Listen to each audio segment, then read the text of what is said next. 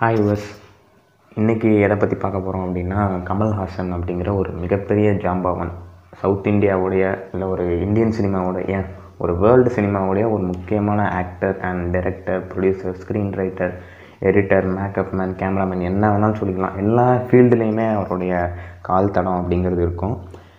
ஒரு விஷயம் வந்து அவர் கிளியராக மென்ஷன் பண்ணுறது என்னென்னா ஒரு விஷயத்தை மட்டும் கற்றுக்கிட்டு நம்மளால் எதுவுமே பண்ண முடியாது. எல்லா விஷயமே கற்று வச்சுப்போம்.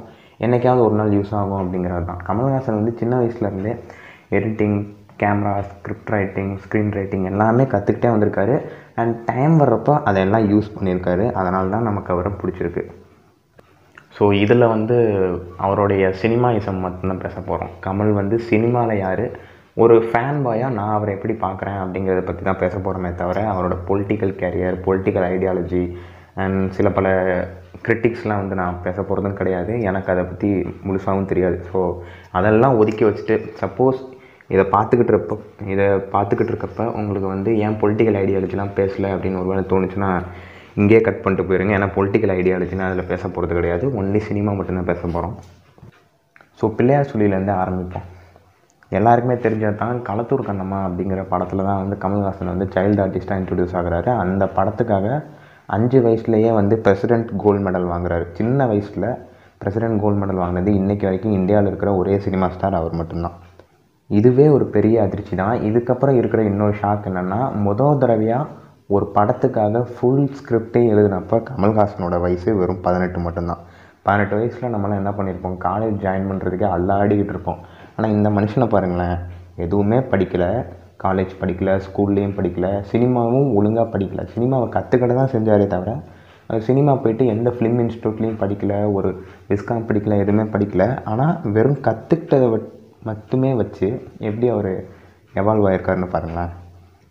சினிமாவை கற்றுக்கிட்டது மூலமாகவே அவர் ப்ராக்டிக்கலாக அதை செஞ்சு பார்த்துருக்காரு. அது மூலமாக அவருக்கு இருக்குது. சில டைம் சக்ஸஸும் கிடச்சிருக்கு பல டைம்ஸ் தோல்வியும் கிடச்சிருக்கு. ஸோ ஃபுல் டீட்டெயிலாக பார்க்க முடியாது. ஃபுல் டீட்டெயிலாக பார்த்தோம்னா கிட்டத்தட்ட ஒரு ஒரு நாள் வரைக்கும் பேசலாம். அவ்வளோ விஷயம் இருக்குது ஸோ நுனிப்புல் மேயிற மாதிரி அங்கங்கே அப்படியே டீட்டெயிலாக பார்த்துட்டு வருவோம். ஸோ இப்போ இருக்கிற ஜென்ரேஷனுக்கு கமல்ஹாசன் அப்படின்னா என்ன ஒரு டெஃபினேஷன் இருக்குன்னா ஒரு சினிமா ஆக்டர் புதுசாக ஏதாவது ட்ரை பண்ணுவார். ஆனால் ஃப்ளாப் தான் ஆகும். ஹிட் ஆகாது. அதே நேரத்தில் அவர் கமர்ஷியல் படமும் பண்ணியிருக்காரு காமெடி படமும் பண்ணியிருக்காரு ஃபேமிலி என்டர்டெய்னர் படமும் பண்ணியிருக்காரு. ஆனால் அதெல்லாம் எதுக்குன்னா அதில் வர்ற காசெல்லாம் எடுத்துகிட்டு கொண்டு போய் ஒரு புதுசாக ஏதாவது ட்ரை பண்ணுவார்.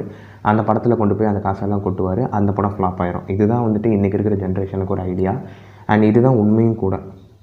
ஸோ இதை தாண்டி கமல்ஹாசன் அப்படிங்கிறது ஒரு ஃபேன் பையாக நான் எப்படி பார்க்குறேன் அப்படிங்கிறது பார்க்க போகிறோம் ஸ்டார்டிங்லேருந்தே வருவோமே. நைன்டீன் செவன்ட்டி எயிட்டில் பாரதி ராஜாவோட சிகப்பு ரோஜாக்கள் அப்படிங்கிற ஒரு படம் ரிலீஸ் ஆகுது. இந்த படம் தான் தமிழ் சினிமாவில் எனக்கு தெரிஞ்ச ஒரு சைக்கோ த்ரில்லர் மூவின்னு நினைக்கிறேன்.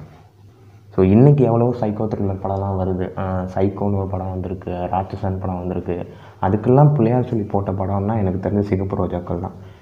இதெல்லாம் தாண்டி ஒரு முக்கியமான விஷயம் என்னென்னா நம்ம ஊரில் இருக்கிற பசங்கள்லாம் வந்து டார்க் நைட் படத்தில் ஜோக்கர் அப்படிங்கிற ஒரு ரோலை பார்த்துட்டு பயங்கரமாக இன்ஸ்பயர் ஆகிருப்பாங்க ஏன்னா ஹீட்லரோட பர்ஃபார்மன்ஸ் வந்து அந்த அளவுக்கு மிரட்டியிருப்பார்.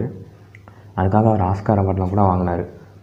அதெல்லாம் கம்பேர் பண்ணுறப்போ எனக்கு இந்த ரோலும் அந்த அளவுக்கு ஈக்குவல் இம்பார்ட்டன்ஸாக தான் தெரியுது. அந்த சிகப்பு ரோஜாக்களில் கமல்ஹாசன் பண்ண அந்த ஒரு ரோல் ஹீட் லெஜருக்கு முன்னாடியே ஜாக் நிக்கோல்சன் அப்படிங்கிற ஒரு ஆக்டர் வந்து ஜோக்கர் ரோல் பண்ணியிருப்பார். ஜோக்கர் ரோலுக்கு ஒரு ஐடென்டிட்டி கொடுத்ததே ஜாக் நிக்கோல்சன் தான்.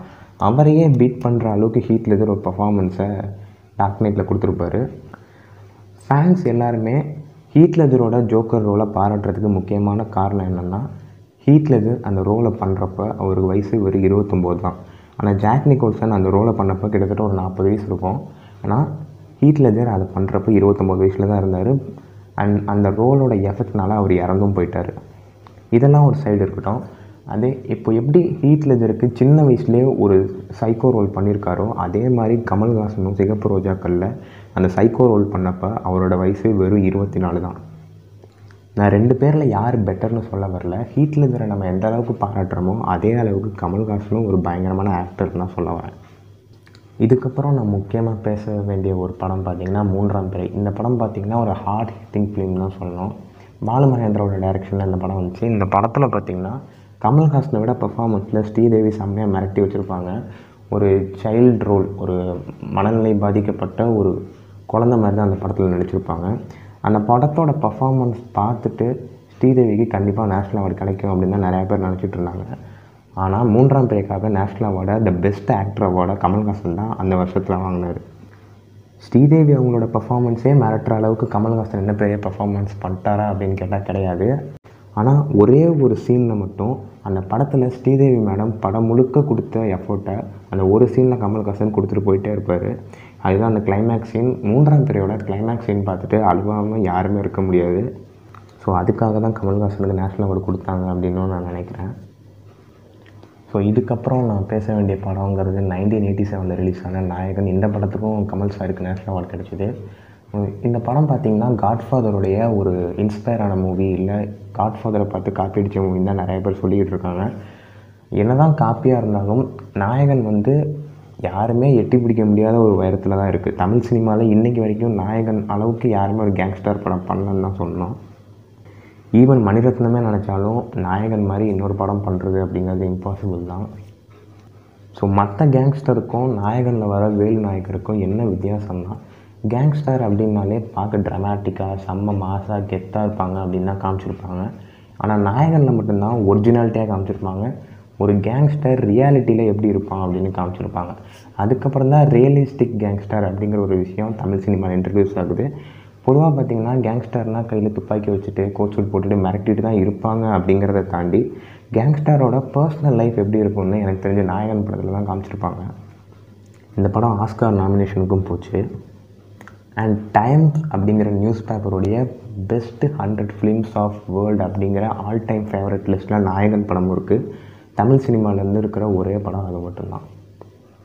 ஸோ இது எல்லாமே ஒரு ஆக்டர் கமல்ஹாசனை பற்றி எனக்கு இருக்கிற ஒரு ஒப்பீனியன் ஆனால் ஒரு ஃபேன் பாயாக ஒரு ஃபேவரட் ஸ்டாராக எனக்கு கமல் சாரை பிடிக்கிறதுக்கு முக்கியமான காரணம் அவரோட சத்யா படம் தான். அதுவும் முக்கியமாக சத்யா படத்தில் அவரோட கெட்டப் அப்படிங்கிறது பெரிய விஷயமாக பேசப்பட்டது. இன்றைக்கி வந்து தமிழ் சினிமாவில் ஹீரோஸ் எல்லாருமே கையில் கடா போட்டிருப்பாங்கல்ல அதை ஸ்டார்ட் பண்ணி விட்டதே எனக்கு தெரிஞ்சு சத்யா படத்தில் கமல்ஹாசன் தான். ஸோ இன்றைக்கி நம்ம பண்ணுற எல்லா ஸ்டைலுக்கு பின்னாடியும் கண்டிப்பாக கமல் சார் இருப்பார். என்ன தான் ஸ்டைல் ஐக்கானாக எயிட்டிஸில் ரஜினி சார் இருந்தாலும் அதை எல்லாத்தையும் தாண்டி ஒரு சைடு வந்து கமல் சார் வந்து அப்பப்போ ஸ்டைல் பண்ணிகிட்டே தான் இருந்தார். ஸோ எல்லாருக்குமே தெரிஞ்ச விஷயந்தான் ரஜினி கமல் அப்படிங்கிறது தான் தமிழ் சினிமாவில் இருக்கிற ஒரு மிகப்பெரிய போட்டி விஷயமே. ரஜினி வந்து ஃபேமிலி ஆடியன்ஸ் கமர்ஷியல் ஃபிலிம்ஸ் தான் பண்ணிகிட்டு இருப்பார். ஆனால் கமல் சார் மட்டும்தான் புதுசாக ஏதாவது ட்ரை பண்ணலான்னு சொல்லிட்டு ஆர்ட் ஃபிலிம்ஸாக பண்ணிகிட்டு இருப்பார். அப்புறம் எப்படி ரெண்டு பேருக்கும் போட்டி போ போட முடியும் அப்படின்னு கேட்டிங்கன்னா என்ன தான் ரஜினி சார் கமர்ஷியல் ஃபிலிம்ஸ் மட்டுமே பண்ணிகிட்டு இருந்தாலும் கமல் சார் அப்பப்போ கமர்ஷியல் ஃபிலிமும் பண்ணுவார். அந்த கமர்ஷியல் ஃபிலிமே ரஜினி சாரோட ஃபிலிம்ஸுக்கு போட்டி ஏற்படுத்துகிற விஷயமா இருக்கும். அதுக்காக ரஜினி சார் வந்து முழுக்க முழுக்க கமர்ஷியல் படம் தான் பண்ணார். அவர் ஆர்ட் ஃபிலிமே பண்ணலன்னு சொல்லிட முடியாது. முள்ளும் மலரும் படம் அதுக்கு ஒரு எக்ஸாம்பிள் இன்னொரு விஷயம் என்னென்னா ரஜினி சாருக்கும் கமல் சாருக்கும் போட்டி வருதில்ல. ஒரு தீபாவளி படம்னா ரெண்டு பேர் படமும் ரிலீஸ் ஆகுறது ஒரு பொங்கல்னால் ரெண்டு பேர் படமும் ரிலீஸ் ஆகுது. இதில் நம்ம உண்மையை ஒத்துக்கணும். இந்த க்ளாஷில் அதிகமாக வின் பண்ணது எனக்கு தெரிஞ்ச ரஜினி சார் தான். கமல் சார் அதிகமான கிளாஸில் வின் பண்ணதில்லை. ரஜினி சார் தான் அதிகமாக வின் பண்ணியிருக்காரு. அண்ட் இந்தியன் சினிமாலேயே கம்மியான ஃப்ளாப் மூவிஸ் கொடுத்தது எனக்கு தெரிஞ்ச ரஜினி சார் மட்டும்தான். அப்போ கமல் சார் வந்துட்டு வெறும் ஆர்ட் ஃபிலிம் தான் பண்ணியிருக்காரு. புதுசாக எல்லாத்தையுமே ட்ரை பண்ணியிருக்காரு தவிர கமர்ஷியல் படம்லாம் பண்ணது கிடையாது. ஒரு என்டர்டெய்னிங் ஃபிலிம் பண்ணதே கிடையாது அப்படின்னு கேட்டிங்கன்னா அதெல்லாம் கிடையாது. என்டர்டெய்னிங் ஃபிலிம் பண்ணியிருக்காரு. அதுலேயும் முக்கியமாக நான் சொல்ல வேண்டிய படங்கிறது மைக்கேல் மதன காமராஜன் படம் தான் இந்த படம் என்ன தான் ஒரு என்டர்டெய்னிங் படமாக இருந்தாலும் அதுலேயும் இவர் புதுசாக ட்ரை பண்ண ஒரு விஷயம் இருக்கும். அதுதான் வந்துட்டு நாலு கேரக்டர்ஸ் இப்போது பொதுவாக வந்து ஒரு டபுள் ஆக்ஷன் ஸ்டோரி எழுதுறாங்க இல்லை ஒரு ட்ரிபிள் ஆக்ஷன் ஸ்டோரி எழுதுறாங்கன்னா ஒரு கேரக்டருக்கு இருக்கிற இம்பார்ட்டன்ஸ் இன்னொரு கேரக்டர் இருக்காது. இப்போது சப்போஸ் மூணு கேரக்டர் இருக்காங்கன்னா அதில் ரெண்டு கேரக்டருக்கு இம்பார்ட்டன்ஸ் இருக்கும் ஒரு கேரக்டருக்கு இருக்காது. ஆனால் மைக்கேல் மதன காமராசன் படத்தில் மட்டும்தான் எனக்கு தெரிஞ்ச நாலு கமல்ஹாசன் இருப்பாங்க. நாலு கமல்ஹாசன் கேரக்டருக்கும் ஈக்குவலான இம்பார்ட்டன்ஸ் இருக்கும். சரி இப்படி பாராட்டுறியடா. கமல் சார் வெறும் நடிகர் மட்டும்தானே. அவர் அவருக்கும் இந்த படத்துக்கு என்ன சம்மந்தம் நடிக்கிறதுக்கு வேணால் பாராட்டலாம். நீ என்ன கேரக்டருக்கெலாம் பாராட்டிகிட்டு இருக்க அப்படின்னு கேட்டிங்கன்னா இப்போ நான் சொன்ன சத்யாவாக இருக்கட்டும் இல்லை வந்துட்டு மைக்கேல் மதன காமராஜனாக இருக்கட்டும் இந்த ரெண்டு படத்துக்குமே ஸ்க்ரீன் ப்ளே எழுதுனது கமல் சார் தான். ஸோ கமல் சாரை ஒரு ஆக்டராக எல்லோரும் மறந்துட்டால் கூட ஒரு ஸ்க்ரீன் ப்ளே ரைட்டராக நம்ம ஞாபகம் வச்சுக்க முடியும். ஏன்னா அவரோட ஒவ்வொரு ஸ்க்ரீன் ப்ளேவும் அவ்வளோ இம்பார்ட்டன்ஸாக இருக்கும். அதுலேயும் முக்கியமாக இன்றைக்கி வரைக்கும் அவரோட பெஸ்ட்டு ஸ்க்ரீன் ப்ளேவாக எல்லோரும் பார்க்குறது தேவர் மகன் படத்தை தான்.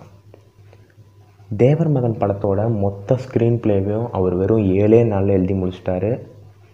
இதுவே ஒரு பெரிய ஷாக்கு தான். இதுக்கும் மேலே இன்னொரு ஷாக் அந்த படத்தில் இருக்குது அந்த படத்தில் நடித்த சிவாஜி கணேசனோட ரோல் இன்றைக்கி வரைக்கும் யாராலையும் மறக்க முடியாது. ஆனால் சிவாஜி கணேசன் அந்த படத்தில் நடித்த மொத்த நாளே வெறும் ஏழே நாள் தான். சிவாஜி கணேசன் அந்த டைமில் வந்து ஹெல்த் ப்ராப்ளத்தில் இருந்தார். இருந்தாலும் அந்த ரோலை சிவாஜி சார் தான் பண்ணணும் அடம் பிடிச்சி சிவாஜி சாரை ஷூட்டிங்க்கு வர வச்சு வெறும் ஏழே நாளில் முடிச்சு கொடுத்துட்டாரு. எனக்கு இப்போ தோன்றது என்னென்னா கமல் சார் ஸ்க்ரீன் பிளே எழுதின மூவிஸ்க்கெலாம் ஏன் அவரே டைரக்ட் பண்ணல அப்படிங்கிறது தான். ஒரு நாலு படம் அவரே டைரக்ட் பண்ணியிருக்காரு. ஹேராம் பிரம்மாண்டி விஸ்வரூபம் ஒன் விஸ்வரூபம் டூ இந்த நாலு படத்தையும் அவர் டைரக்ட் பண்ணியிருக்காரு. இந்த நாலு படத்துக்கும் அவர் தான் ஸ்க்ரீன் பிளே எழுதியிருக்காரு. ஸோ இதையெல்லாம் டைரக்ட் பண்ணுறப்போ ஏன் மற்ற படத்தெல்லாம் அவர் டைரக்ட் பண்ணல? ஏன் மைக்கேல் மகன் காமராஜன் டைரக்ட் பண்ணல? ஏன் தேவன் மகன் டைரக்ட் பண்ணல? ஏன் அன்பே சிவம் டைரக்ட் பண்ணல? ஏன் ஆலவந்தான் டைரக்ட் பண்ணல? எனக்கு அப்படின்னு தெரியல பட் ஸ்க்ரீன் ப்ளே வைஸ் பார்க்குறப்ப இதெல்லாம் ஒரு பெட்டர் ஃபிலிம்ஸ்னு தான் சொல்லணும். இப்போ வரைக்கும் பார்த்தது எல்லாமே கமல் சாரை தமிழ் சினிமா தூக்கி வச்சு கொண்டாடிட்டு தான் இருந்துச்சு. இதுக்கப்புறம் தான் கமல் சாரோட அண்டர் ரேட்டட் ஏரா அப்படிங்கிற ஒன்று ஆரம்பிக்குது. அவரோட படம் எல்லாமே அண்டர் ரேட்டடாக போனது வந்து இந்த டைம் பீரியடில் தான். டூ தௌசண்டில் ஹேராம் அப்படிங்கிற ஒரு படம் வந்து ரிலீஸ் ஆகுது. அது வரைக்கும் ஸ்க்ரீன் பிளே மட்டுமே எழுதிக்கிட்டு இருந்த கமல் சார் அதுக்கப்புறம் ஃபர்ஸ்ட் டைம் டைரக்ட் பண்ணுறாரு ஸோ படம் வந்து பெரிய பிளாக் பஸ்டர் ஆயிரும் அப்படின்னு நினச்சோம். ஆனால் ஹேராம் படம் அந்த அளவுக்கு பெரிய ஹிட்டும் ஆகலை. சொல்லப்போனால் ஃப்ளாப் அந்த படம். அதில் அவ்வளோ ஹிடன் டீட்டெயில்ஸ் இருக்கும். அதே மாதிரி அதில் பேசியிருக்க விஷயம்லாம் அந்த டைமில் அவர் எப்படி அவ்வளோ போல்டாக பேசினாருங்கிறது இன்றைக்கும் ஆச்சரியமாக தான் இருக்குது பொதுவாக எல்லோரும் பொதுவாக எல்லோரும் ஸ்கிரிப்ட் எழுதுறாங்கன்னா அதில் ஒரு ஹீரோ இல்லை ஒரு ரியல் லைஃப் ஹீரோவை வச்சு பேஸ் பண்ணி தான் ஸ்கிரிப்ட் எழுதுவாங்க. ஆனால் யாருமே ரியல் லைஃப்பில் வில்லனாக இருக்கிற ஒரு ஆளை வச்சு ஸ்கிரிப்ட் எழுத மாட்டாங்க. ஹேராமில் மட்டும்தான் அப்படியே உல்ட்டாவாக காமிச்சிருப்பாங்க. ரியல் லைஃப்பில் ஹீரோவாக இருந்த ஒரு ஆளை வில்லனாகவும் ரியல் லைஃப்பில் வில்லனாக இருந்த ஒரு ஆளை ஹீரோவாகவும் போர்ட்ரேட் பண்ணி இந்த படம் காமிச்சிருக்கோம். ஹேராம் படம் வந்து எனக்கு நல்லா ஞாபகம் இருக்குது ஹேராம் படத்தை தேட்டரில் பார்க்குறப்போ ஒரு ஒரு மணி நேரத்துக்கு மேலே பார்க்கவே முடியாது. ஒரு மணி நேரத்துக்கு மேலே போதுங்க எப்பா? ரொம்ப கழுத்திருக்கிறாருங்க முடியலங்க. அந்த ஒரு அந்த ஒரு ஆர்கியாலஜி இன்சிடெண்ட்லாம் முடிஞ்சதுக்கப்புறம் அவர் கல்கத்தாக்கு வருவார். அதுக்கப்புறம் கல்யாணம்லாம் ஆகும். அதுக்கப்புறம் வந்து படம் பார்க்கவே முடியாது. ரொம்ப போர் அடிக்கும். போதுங்க கிளம்பிடலாம். அந்த மாதிரி தான் இருக்கும். ஆனால் இன்றைக்கி உட்காந்து பார்க்குறப்போ மூணு மணி நேரமும் பார்க்குறோம். மூணு மணி நேரம் பார்த்ததுக்கப்புறம் ஏதாவது அன்கட் வெர்ஷன் இருக்கா அதையும் ரிலீஸ் பண்ணுங்கள் அதையும் பார்க்குறோம் அப்படின்னு சொல்கிறோம் சரி ஹேராம் தான் ஃப்ளாப் ஆயிடுச்சு. இதுக்கப்புறம் கம்மன் இருப்பார் அப்படின்னு பார்த்தீங்கன்னா அப்புறம் உடனே வந்து ஆலவந்தான் ரிலீஸ் ஆச்சு. ஆலவந்தானில் ஒரு ஸ்க்ரீன் ப்ளே மட்டும்தான் எழுதியிருக்காரு. இதில் முக்கியமான விஷயம் என்னென்னா அவரோட double action and dedication level ஆலவந்தானில் வில்லனாகவும் அவர் தான் பண்ணியிருப்பார். எனக்கு தெரிஞ்சு சிகப்பு ரோஜாக்களுக்கு அப்புறம் மறுபடியும் ஒரு சைக்கலாஜிக்கல் த்ரில்லர் படம் பண்ணுறது கமல் சாருக்கு தான் ரெண்டாவது டைம்னு நினைக்கிறேன். அந்த படத்தில் பார்த்தீங்கன்னா வில்லன் கேரக்டருக்கு அவ்வளோ பெரிய பாடி பில்டிங் மாதிரி ஆர்ம்ஸ் எல்லாம் வச்சு பயங்கர டைட்டாக இருப்பார். அது பார்த்தோன்னே நமக்கு அப்படி இருக்கும். லுக்கே பயங்கரமாக இருக்கும் பார்க்குறதுக்கு அந்த படமும் ரிலீஸ் ஆச்சு. அந்த படமும் சரியாக ஓடல. ஆனால் இப்போ உட்காந்து எல்லாம் டீகோட் பண்ணிட்டுருக்காங்க. அதுக்கப்புறம் சரி அதுக்கப்புறமாவது அமைதியாக இருப்பார். அதுக்கப்புறமாவது கமர்ஷியல் படம் பண்ணுவார்னு பார்த்தா அப்போவும் அவர் திருந்துற மாதிரி தெரில டூ தௌசண்ட் டூவில் விருமாண்டி பண்ணார். விருமாண்டி படம் தான் வந்துட்டு எனக்கு தெரிஞ்சு தமிழ் சினிமாவில் ரேஷ்மன் எஃபெக்டில் வந்த ஒரு படம்னு நினைக்கிறேன். அதுக்கு முன்னாடி நைன்டீன் சிக்ஸ்டி ஃபோரில் அந்த நாள்னு ஒரு படம் வச்சு அந்த படம் பெருசாக யாரும் பேசல. ரேஷ்மன் எஃபெக்ட்டுக்கும் பட்டர்ஃப்ளை எஃபெக்ட்டுக்கும் ஹைப்பர் லிங்க்குக்கும் இங்கே நிறைய பேர் கன்ஃபியூஸ் பண்ணிக்கிறாங்க. விருமாண்டி படம் ரேஷ்மன் எஃபெக்டில் வந்துச்சு. எனக்கு விருமாண்டி படம் பார்க்கறதுக்கு முன்னாடி ரேஷ்மன் எஃபெக்ட்னா என்னென்னு கூட தெரியாது. அந்த பேரை நான் அப்போ தான் கேள்விப்படுறேன். ஒரே விஷயம் அதாவது ஒரு ஈவெண்ட் நடந்திருக்கு. அப்படிங்கிறப்போ அது ரெண்டு பேரோட கண்ணோட்டத்துலேருந்து வேறு வேறு மாதிரி போர்ட்ரே பண்ணுவாங்க. இதுதான் வந்து ரேஷ்மன் எஃபெக்ட் இதுக்கும் பட்டர்ஃப்ளை எஃபெக்ட்டுக்கும் நிறையா பேர் கன்ஃபியூஸ் பண்ணிப்பாங்க. ரேஷ்மன் எஃபெக்ட்னால் ஒரு இன்சிடென்ட் நடந்திருக்கும் அது ரெண்டு பேரோட பாயிண்ட் ஆஃப் வியூலேருந்து சொல்கிறது பட்டர்ஃப்ளை எஃபெக்ட்டுங்கிறது எங்கேயோ ஒரு இன்சிடென்ட் நடந்திருக்கும் அதோட தாக்குதல் இன்னொரு இன்சிடெண்ட்டில் பிரதிபலிக்கும்.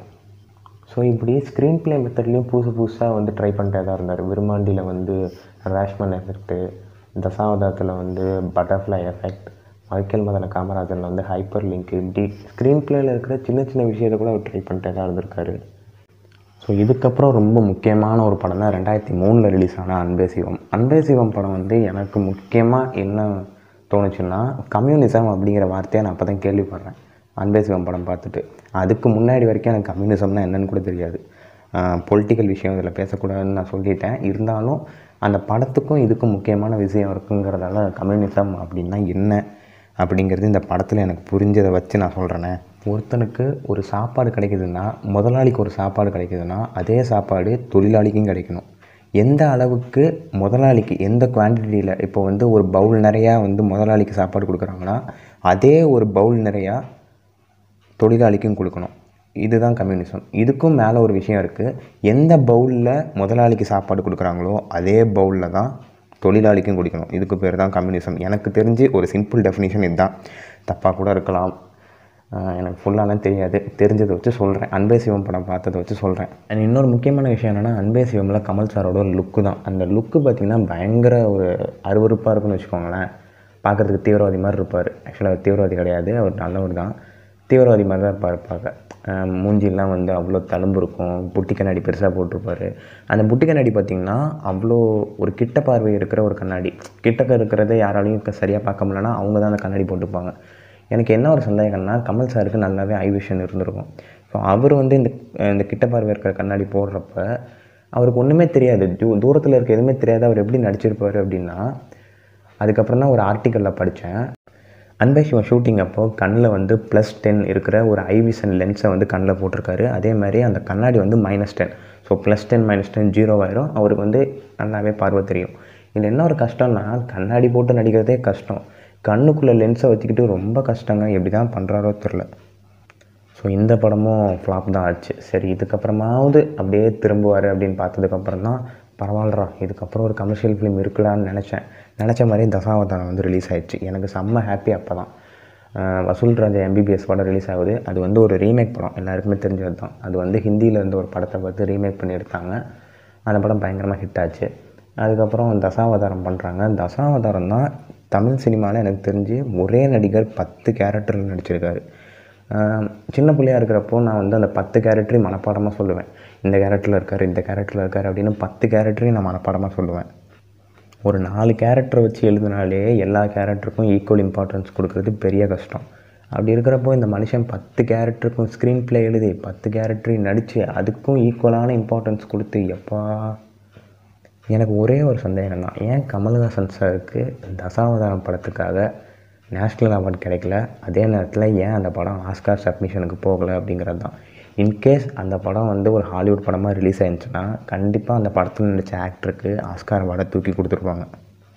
சரி அப்போ நடந்த விஷயத்தெல்லாம் இப்போ புலம்பி பிரயோஜனம் இல்லை. இருந்தாலும் இது ஒரு துதிபாடல் நிகழ்வு அப்படிங்கிறதால கமல் சாரோட படம்லாம் அப்படியே ரீகால் பண்ணிட்டே வரோம். இதுக்கப்புறம் நல்லா தான் போயிட்டு இருந்துச்சு அதுக்கப்புறம் உன்னை போல் ஒருவன் ஒரு படம் வந்துச்சு. அந்த படம் எதுக்கு வந்ததுன்னு எனக்கும் தெரியாது.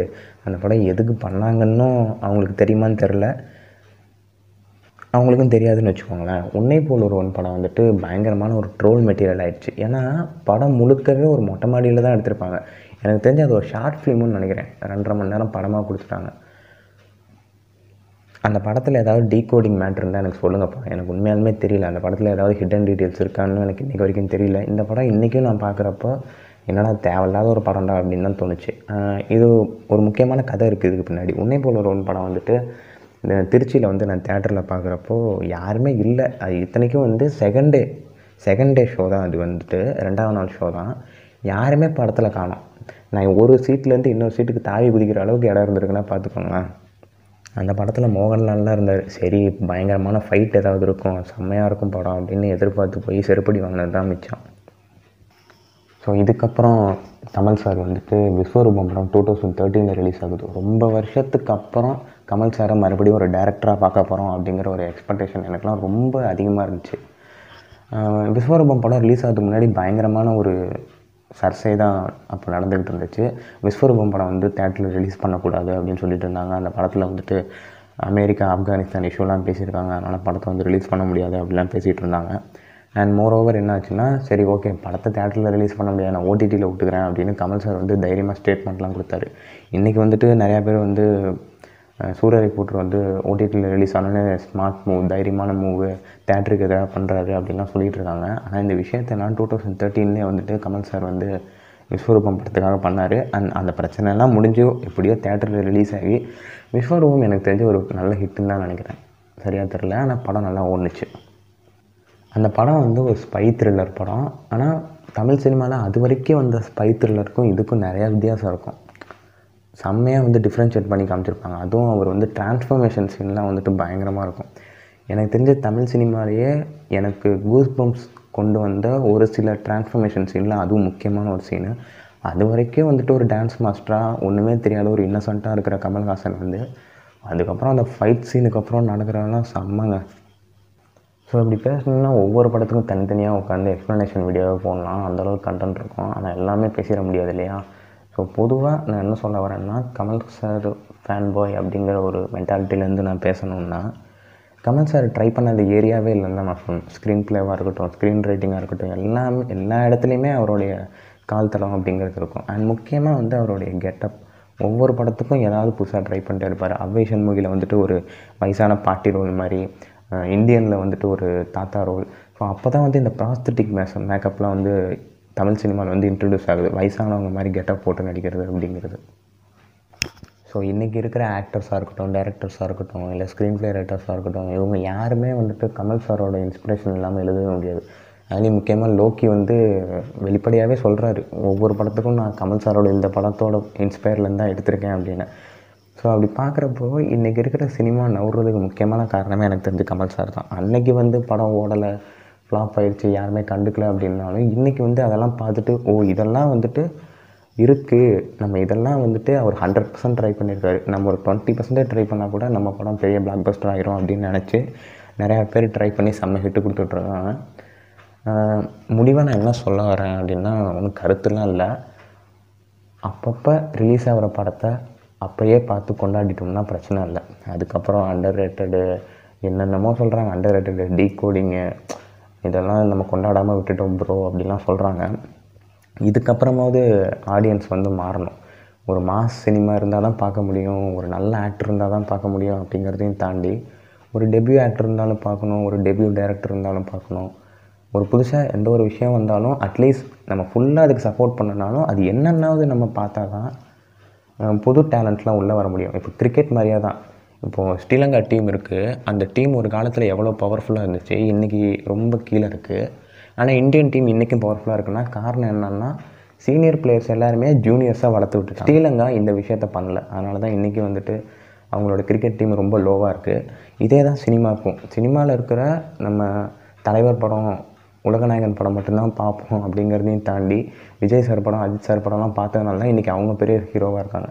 ஸோ இப்படி நம்ம ஹீரோவுக்கு மட்டும் இம்பார்ட்டன்ஸ் கொடுக்காம டேரக்டர் ஸ்க்ரீன் பிளே ரைட்டர் எல்லாருக்குமே இம்பார்ட்டன்ட் கொடுத்து ஏதோ புதுசாக சொல்ல வந்திருக்காங்கப்பா அந்த படத்தில் அப்படின்னு நினச்சி ஒரு டைமாவது பார்த்தா தான் அடுத்த ஜென்ரேஷனுக்கு இல்லை ஒரு முப்பது நாற்பது வருஷம் கழிச்சு சினிமா வந்துட்டு கரெக்டாக இருந்துகிட்டே வரும். இல்லைன்னு வச்சுக்கோங்களேன் ஒரு சர்க்கிள்குள்ளேயே மாட்டிக்கும். மாஸ் சினிமா எடுத்தால் மட்டும்தான் இங்கே ஓடும்.